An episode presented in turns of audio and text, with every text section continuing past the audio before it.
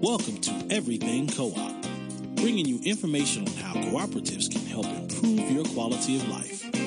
This show is being sponsored by the National Co op Bank, NCB. The NCB is dedicated to strengthening communities nationwide for the delivery of banking and financial services for the nation's cooperatives, their members, and other socially responsible organizations. For more information on the power of community ownership, visit ncb.coop. That's ncb.coop. Now stay tuned for your host, Vernon Oakes. Good morning, everybody. This is Vernon Oakes. Welcome to Everything Cooperative. You know, this morning, we want to talk about the Small Business Administration and what are some of the laws that are happening with the Small Business Administration in this first half. We have a guest who is not on the call yet, but we're going to talk and hopefully he will come on. And this is Black History Month. There's no question. Black History Month to celebrate the history of black folks mainly in America, but all over the world. Kinds of things that we've done. And we normally look at, in the last five years, we have looked at the relationship between co-ops and our black history, mainly focusing on the book that Jessica Gordon Nembhard wrote, Collective Courage, and talking with David Thompson, which we have talked to him last week about the civil rights movement, particularly the 1963 March on Washington, and the important role that co-ops, housing co-ops particularly played in that march, and cooperators working together, knowing how to function together, knowing how to um, get things done, which are some of the things that one learns in a co-op is how to organize, uh, how to how to make decisions together, and when there's conflict, how to manage that conflict so that things can still get accomplished.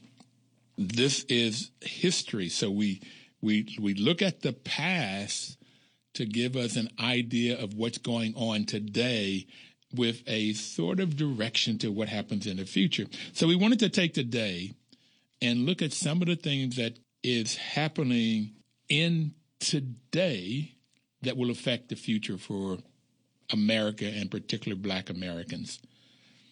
Coming off a strong foundation of people that have really worked and died so that we could have a better today.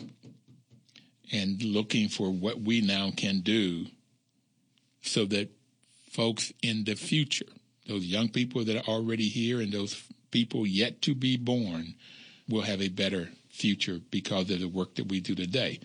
So the Small Business Administration has created something called the Main Street Employee Ownership Act. And that's what we wanted to talk about with a guest today, the Main Street Employment Ownership Act.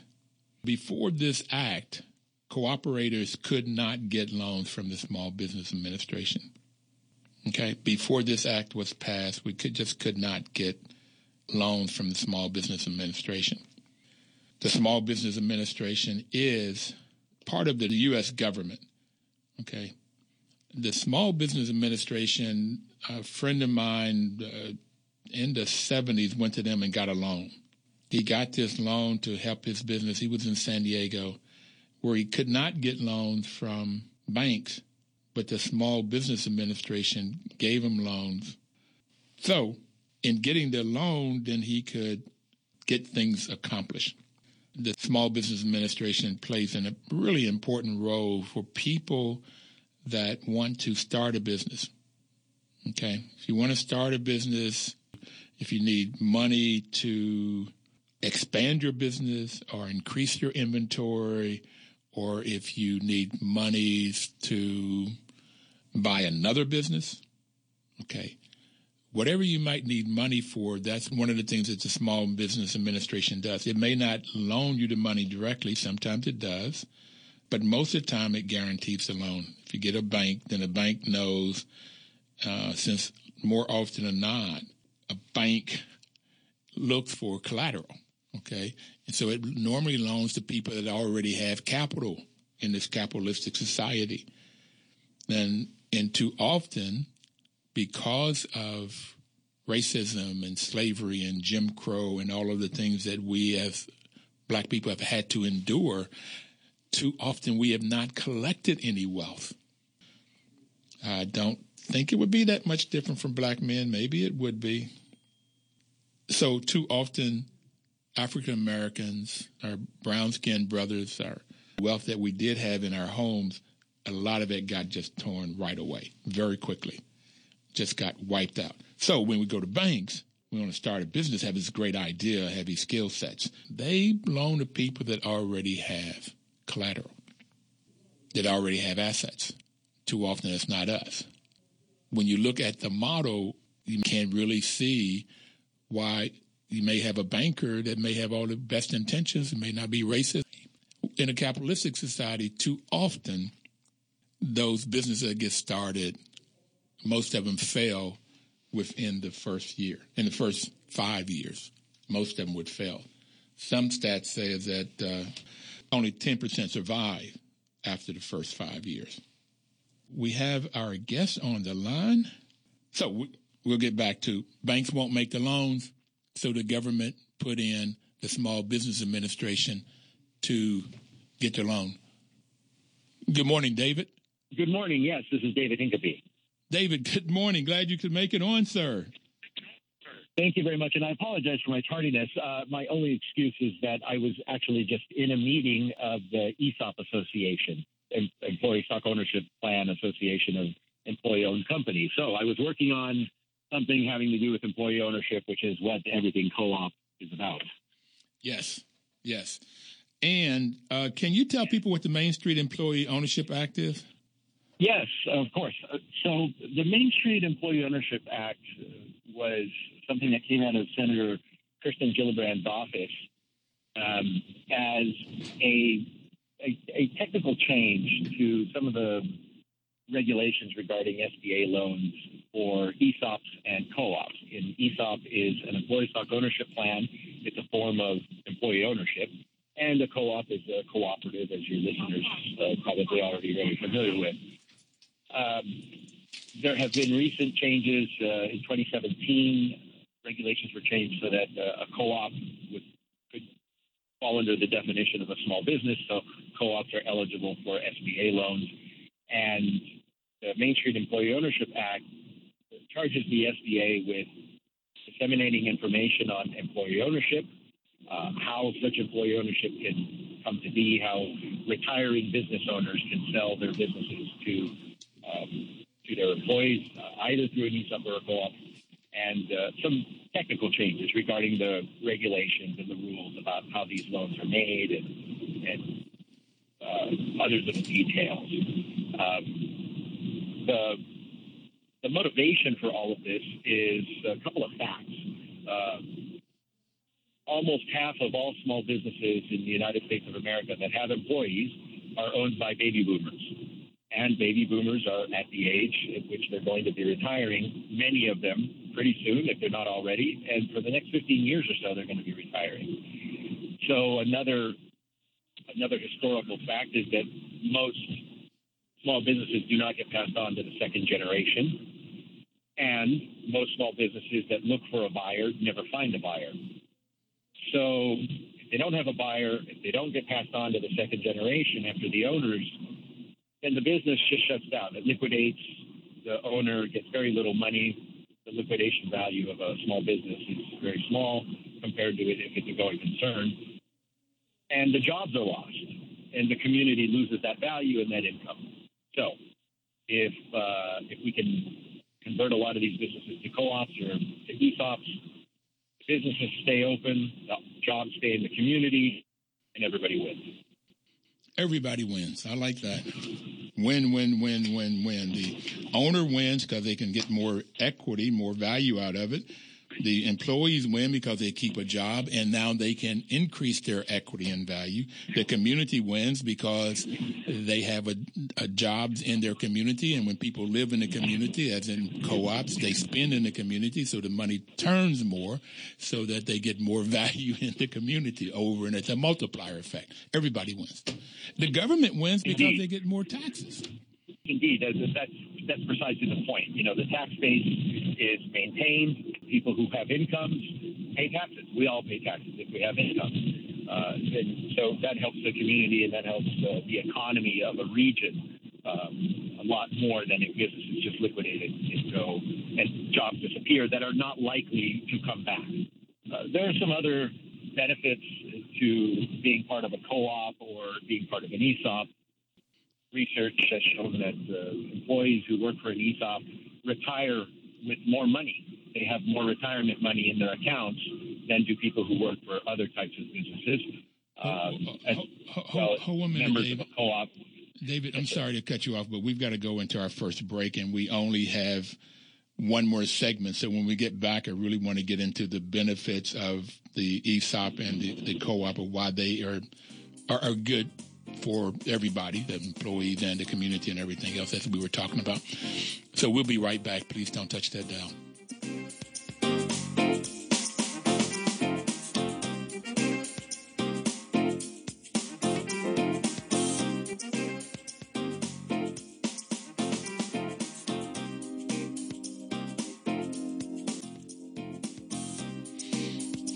Information is power, and that's why WOL is a great, great partner here. The National Cooperative Bank and the folks at Everything Co-op is giving you information. So if you use that information, that's where you get the power. And this morning, we're giving you information. David Hincapie is the Economic Development Specialist at the Small Business Administration, and he is given us information about the Main Street Employee Ownership Act that was just passed. And before we took break, he was talking about the benefits of ESOPs, which is Employee Stock Option Plan, or co-ops. And David, could you continue with that conversation? What's the benefits of these ownerships? Uh, yes, of course. Well, they work a little bit differently. For example, the ESOPs, the Employee Stock Ownership Plans, you can probably you can think of the, the most important long-term benefit for employees of such a company is that they retire. Uh, research shows that they retire with more money in their retirement accounts than people who work for uh, other types of firms. And some of the research shows that could be two and a half times as much.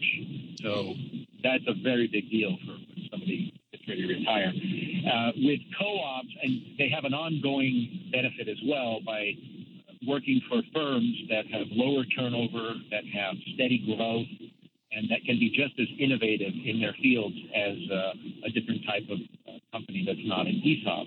Uh, for example, if you've ever owned any kind of uh, waterproof um, jacket, uh, if you've had Gore-Tex, well, the people who invented Gore-Tex, the people who make Gore-Tex, that is an ESOP company, and they have been for many decades. So you can see that it's not just little companies that are not leaders in their field. Some of these companies are leaders in their field. They have growth, they're steady, it's good employment, and at the end have good retirement. Now, with a co-op, on the other hand, that is, um, as well as long-term benefits, there is the immediate benefit that because co-ops are so rooted in their community, the money, as you were saying, circulates within the community. So if you're, for example, part of a worker co-op, uh, let's say it's a window company, a window making company, and uh, the workers um, own this. Well, they earn money selling their windows in that community. Then they spend that money in that community. And as you said, the tax base is maintained and the community is more prosperous. Uh, if it's, for example, a consumer co op, and uh, you can think of one if you're familiar with the sporting goods company, REI. They're a very big one. They've been around a long time. But if you pay your membership fee and you become a member of the co-op, you have some benefits buying your sporting goods, your outdoor equipment there.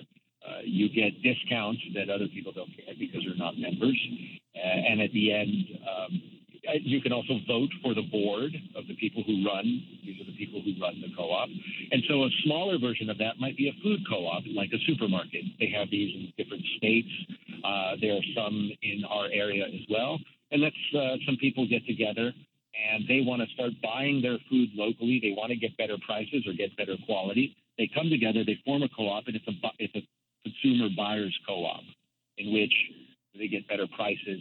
They keep the money in the community because they're buying locally, and so the fundamental thing about this is uh, my spending is somebody else's income in my community. and their spending becomes my income in that community. So that's the ongoing day to day benefit right now of a co op in the community.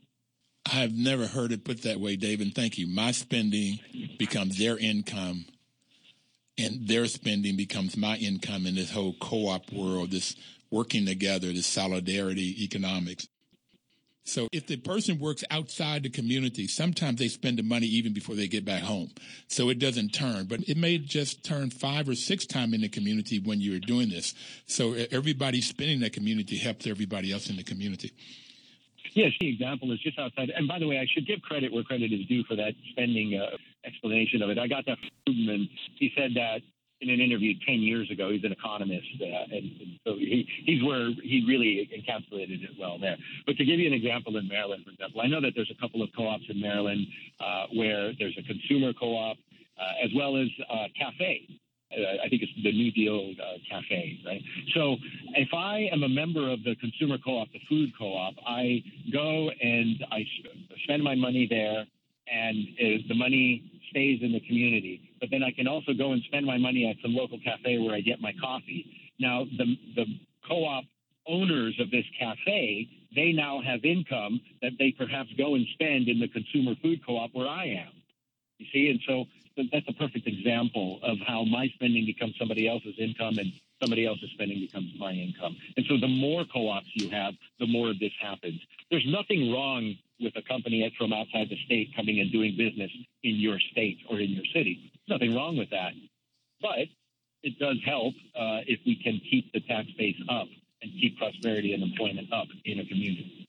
Well, that also helps to get rid of this uh, unequal wealth, this, this inequality that happens and it's getting bigger and bigger. That the people that have are getting more and the people that don't have are getting less.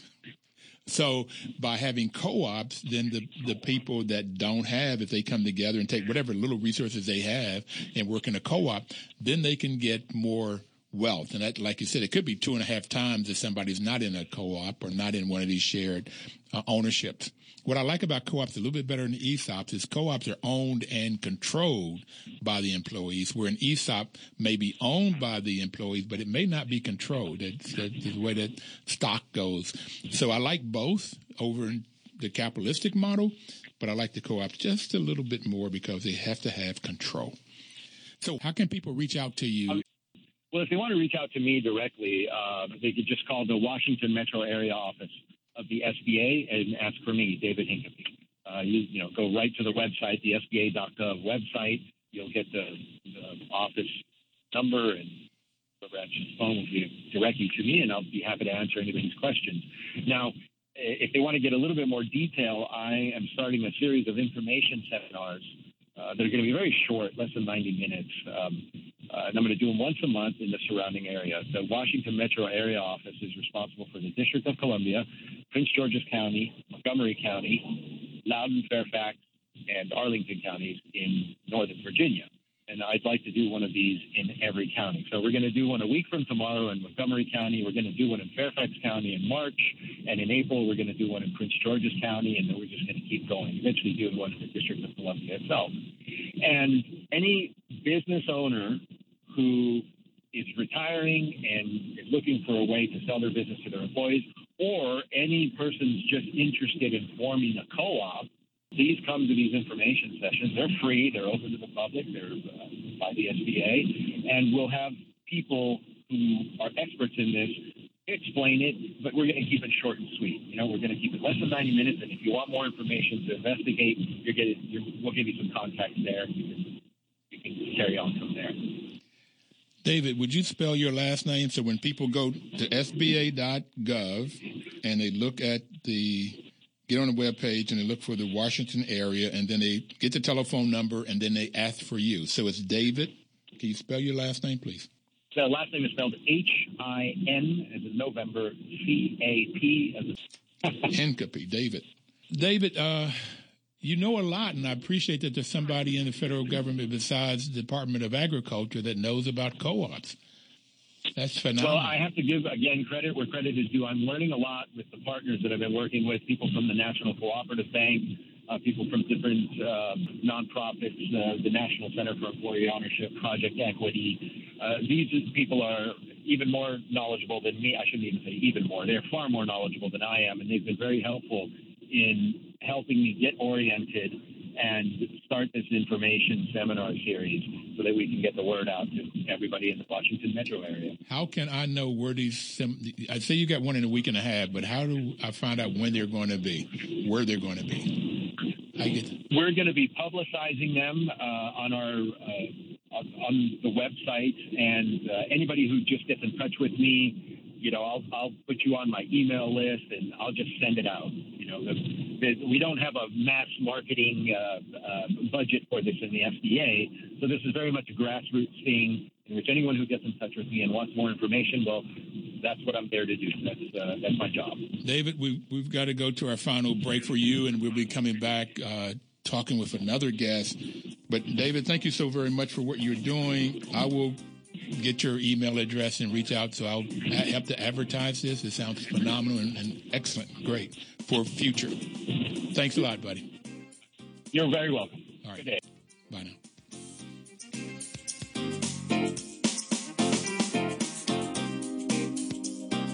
Washington, D.C.'s News Talk, 1450 AM WOL and 95.9 FM. Welcome back, everybody. This is Vernon Oakes. The program is Everything Cooperative. We're celebrating Black History Month.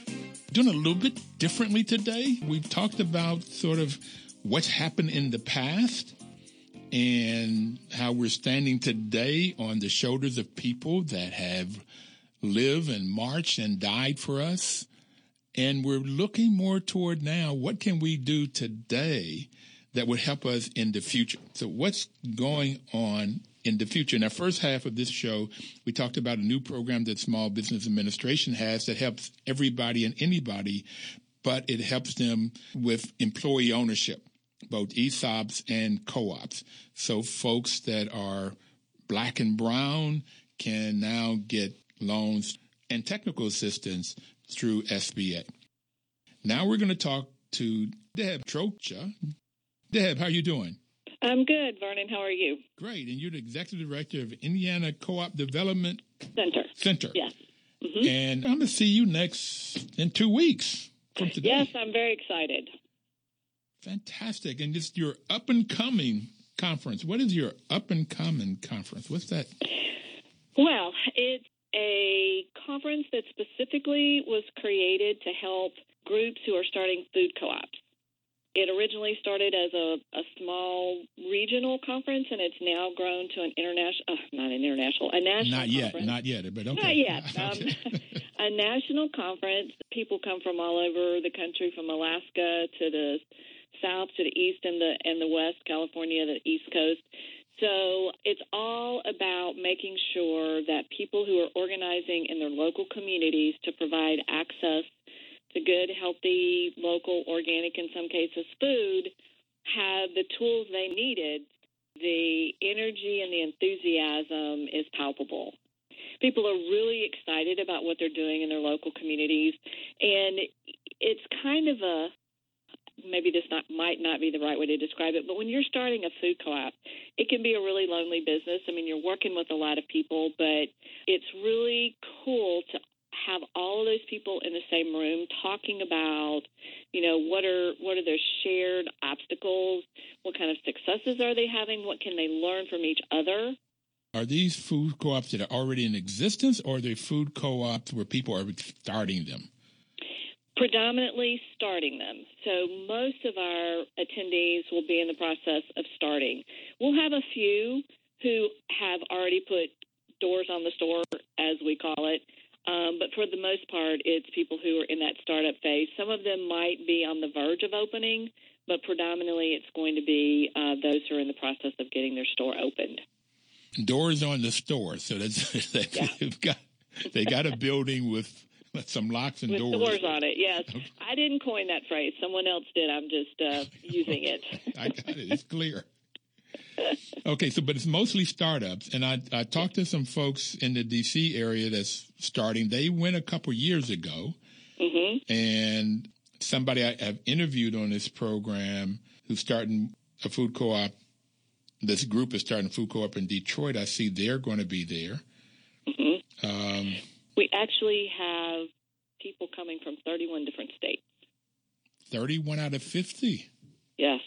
Isn't that exciting? That's 60% of the states. Sixty. Yeah. It's really cool. And we actually do have a couple of people coming from DC this year. Well, one for sure, a startup group that's coming. Okay. And just one other quick kind of thing this is our 10th year that we've been doing this. Um, and we've seen just tremendous growth over that time. We've seen so many new projects starting up. I think if you talk to folks who are involved in this startup process all the time, like that's their major line of business, they'll tell you that we've got in the neighborhood of you know 125, 130 projects in the pipeline who are in some phase of starting a food co-op. So that is incredibly exciting to cooperators, you know, across the spectrum. There's about 125 to 130 startups in in the U.S.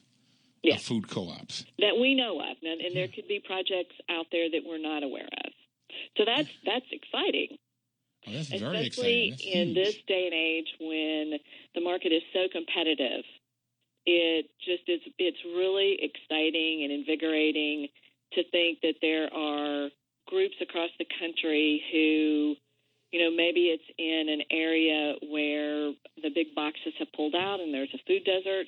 You know, they're not waiting for someone to come in and fix the problem for them. They are doing it themselves. Self so that, help. You know, bootstrapping, helping yourself as opposed to waiting for someone to do it for you. That's one of the values of cooperative self help, which Absolutely. I like. Absolutely. Yep. I, I think the first time I ever dealt with this, I might have been 12 or 13, and we were boys walking over hills saying, going to a basketball court that might have been two miles away. I don't know, but we had to walk to it. And somebody said, when will they put a basketball court in our neighborhood? And I asked, who's they? Mm-hmm. I didn't have an answer at that time. Right. we did eventually build our own basketball court. It wasn't a two one, and it didn't. But but we could do three on three. We eventually got together and built our own when I was in high school. So they is us. That's right, and it's much more. I mean, you appreciate it so much more. I think when you have had a hand in helping to bring that about. Yes. You know, to create that, whatever kind of co-op it is, um, food co-op or otherwise, but you know, you have been instrumental in helping to organize and create and find the money and find the staff and you know all those pieces coming together. Um, people in the community can be really proud of that effort. Yes, and create a lot of self worth. Yes, a lot of value in this. Um, so every time I think I'm coming out and I'm going to see you, and you're the executive director of the Indiana Cooperative Development Center, so I'm always thinking I'm coming to Indianapolis, and I've got to remember this is in up in further colder country in Milwaukee. Correct. Why are you having it in Milwaukee? Well, we uh, for the first seven years of our existence, we um, we actually had the conference here in Indiana in Bloomington, and one of the key pieces to a to a successful conference for us is to have a local food co-op host. And Blooming Foods, um, their general manager and I were the creator of this conference, and over time they have encountered you know some various issues that made it impossible for them to provide the support that they felt we needed and then we also were kind of outgrowing the space in Bloomington. So as we were looking at a place to um, to take the conference, you know, I serve Indiana, and my board wanted to make sure we didn't go too far afield. So we were looking at trying to keep it in the central part of the country to make it easy for everyone to get to, and we needed a city with an airport and a really strong local food co-op as the host. And that's how we settled on Milwaukee. And Outpost Natural Foods, led by Pam Mehnert, has just been absolutely stellar in their support of this conference. Just to give you an idea, this year there will be 41, 41 staff and board members of Outpost who are going to volunteer at the conference. How many people do they have? That's a lot of people. That's a lot of people. Um, I don't know. I probably should know that number. Several hundred employees and then a board. So their staff puts out the word, "Hey, we're you know we're doing the conference again," and what we ask them to do is help with registration, help um, in each of the classrooms, and so they volunteer. And this is the best list of volunteers that we've had. I mean, we've we've always had about thirty-ish, but this year we've got forty-one, um, and it's just phenomenal that this is an existing food co-op. Important enough to support startup food co-ops that they volunteer like this to come out and help us put on this conference. Well, they're really living the principles, the fifth principle is training, education, and information. So they're giving and helping to make sure that people know so that these 125 new co-ops can be successful. Absolutely. And, and then this cooperation among cooperate, cooperatives, which is the sixth principle. And that's always sort of, and that's one of the reasons I love co-ops is sort of, you, you get folks inside the business, inside this co-op working together, these 200 employees board, and then they go, they work outwards and help other other people, other organizations, and then therefore their community survives and strives, and then these 125 other communities in 31 states, or how many ever of these new co-ops are going to be there. I, I, I'm preaching to you. I know you know you you know all of this well, and you had mentioned um, in your with your previous interviewer, and then as you came onto the segment about this being Black History Month, and I did want to just, if you'll allow me, to put in a plug. Um, several years ago, we were very intentional in trying to encourage and welcome and invite people of color into the conference. Food co-ops tend to be and I'm generalizing here, in suburban areas, predominantly white, organized. But we're seeing huge can I just, organizations. Can I stop you? Okay. I've always I, I used to hear that um, co-ops are hippies. That was white hippies uh, eating uh, yogurt and and. but that we really don't know, and this is one of the reasons for this program and why NCB supports it is a huge history of co-ops in the black community and, and, and bringing it over from Africa and all of that. So please, I was going to talk to when you say please your co-ops and people of color workshop track. You have a whole track with looks like eight or nine different kinds of, of uh, things going on on Friday and Saturday. So yeah, please talk about that. How did that got yes, started. Absolutely. So we were very intentional about creating a space for co-ops that are organizing, and a lot of times these are going to be in urban areas, um, low-income areas that are sometimes a lot of times in food deserts who've been without a lot of resources. And the co op model lends itself very well to any kind of community, but especially looking at urban low income communities, the people who live there really can take a sense of pride in helping to create these grocery stores. So, anyway, we have created this track. The speakers in that track come from organizing groups, people of color. The speakers are people of color we try to cover a lot of topics because uh, we want to sh- we want to show that we're welcoming, we're inviting, we want people to be comfortable no matter the color of their skin. You know, co-ops are very very welcoming and inviting, and it's been we have seen an increase in the diversity of our attendees um, and I think a lot of that can be contributed to the fact that we really are reaching out and trying to be very intentional about being as inclusive as possible. Deb, we've got to take uh, our break, but we'll come back and I want to talk about some of those classes. We'll be right back. Please don't touch that dial.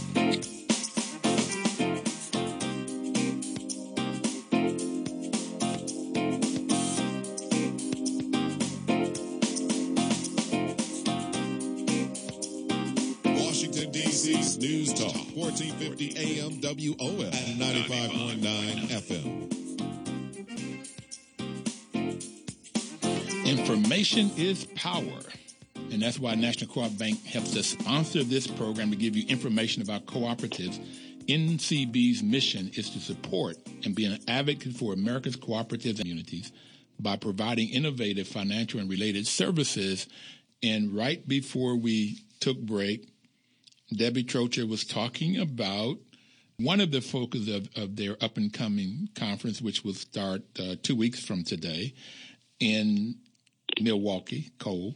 Okay, so let me stay positive here. Okay, so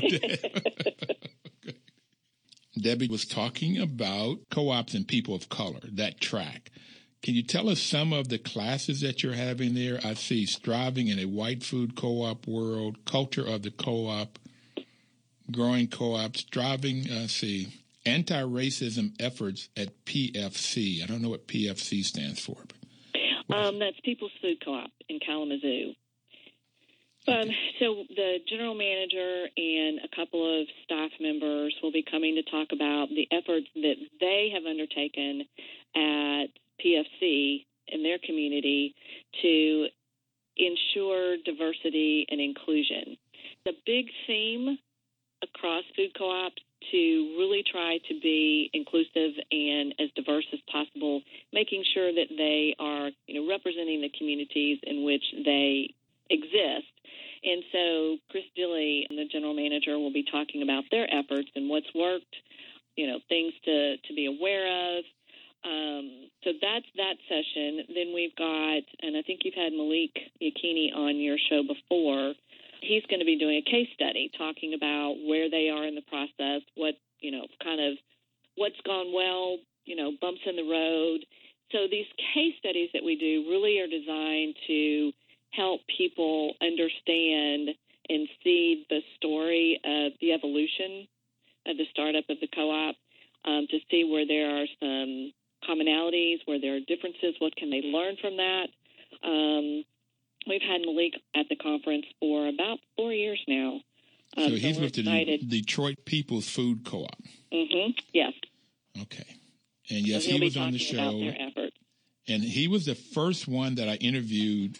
In I interviewed him in the Detroit, so the first time I used this equipment, and I, I went to their. They have a uh, urban farm. I visited their farm, and then I went down and talked to him, and I went to the area where they had planned to put up the um, store, and it's in a blighted neighborhood, uh, which in 1965, Deb, and I'm, I'm telling my age here, I worked at Ford in Dearborn for about nine months. I was a freshman in college, and I only went one semester. I didn't have money.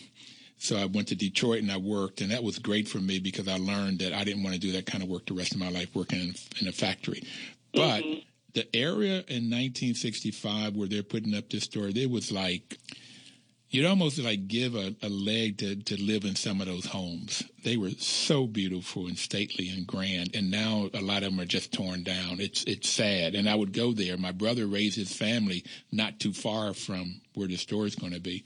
Oh, would, awesome! Yeah, I would go there every five years or so, but to watch it decay and it's just it's sad. So yeah, I'm liking what what he's doing. I like his the conversation, and he's very very smart. so. Yes.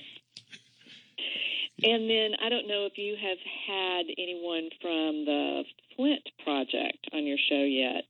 Um, we've got a couple of folks coming to talk about what's happening in the Flint community, and we know about what happened with the water supply and the water system. Um, and this particular project has a church behind it who's really been instrumental in moving this project forward. So, Pastor Reggie Flynn will be doing a session on how you get your community leaders aligned behind the vision that you have for your food co op.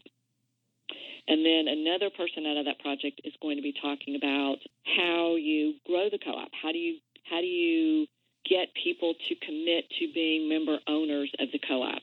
You know, there's a lot of education that has to happen because a lot of people don't understand what a co-op is. Um, and so how they are doing that in their community. Those are both new sessions for us. I'm really excited to have them on board. Um, we're also doing a session on before you before you move on, uh, Deb, if you would. Reginald Flynn has been on the program. Okay. And I was, I tried to meet him when I was in Detroit. It didn't work. I was going to drive to Flint and meet him because I, I had tried before to get somebody from Flint to talk about that water issue. But he just turns out they have a daycare center, a school. Um, they have a lot going on around their church, and some of it was going on before he came back. He grew up in Flint. So he mm-hmm. has a tremendous sort of story, and he and he likes and totally embraces the co-op model, and he's looking to do other things besides the food co-op. So yeah, he should be great and and expand beyond food co-ops. Yeah, wonderful guy. Right. When you look at his bio and look at all the things that the church is um, part of, it it is astounding. Yes. yes. Yeah. Um, we also are doing a session that Stuart Reid, who I know you've had on your show from Food Co-op Initiative, is leading um, with lenders. Obviously, financing is a critical part of starting any business. So, helping to introduce lenders and these startup groups, helping them understand, you know, when you need to bring a lender into the project, the things, you know, really making sure that you have your ducks in a row as you're starting to look at financing for your food co-op, since it's such a critical element of that whole process. And we are doing an, a new session this year. Um, it's going to be on Thursday afternoon, so it's one of our pre-sessions, and it's called Implicit Bias Training. Implicit just, bias training. Yes. Implicit bias. Okay.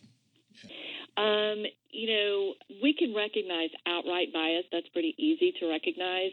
But a lot of times, the things that you learned growing up, they they color the way that you think.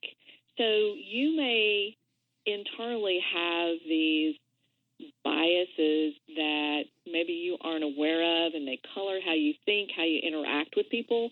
So we've got um, a couple of very um, awesome um, women cooperators, Darnell Adams and Bonnie Hudspeth, will be leading that session on Thursday afternoon. I wish I could be in it myself, but unfortunately, I won't won't have that opportunity. But really helping folks to work through that, to work through their internal biases that perhaps crop up, you know, when you least expect it. You know, um, um, I like what you implicit bias. I call I've always called that systemic racism. It's it's mm-hmm. within the system, and people don't know it. And there was a couple of female commentators that lit onto the male commentator. They were they were all Caucasian, all white, but the male Caucasian was talking about the senator who just came out and how tough she is, and blah blah blah, and the people and they lit on him of when a woman is tough, they call her the, the B word. uh-huh. Okay. And that's what they talked about Hillary.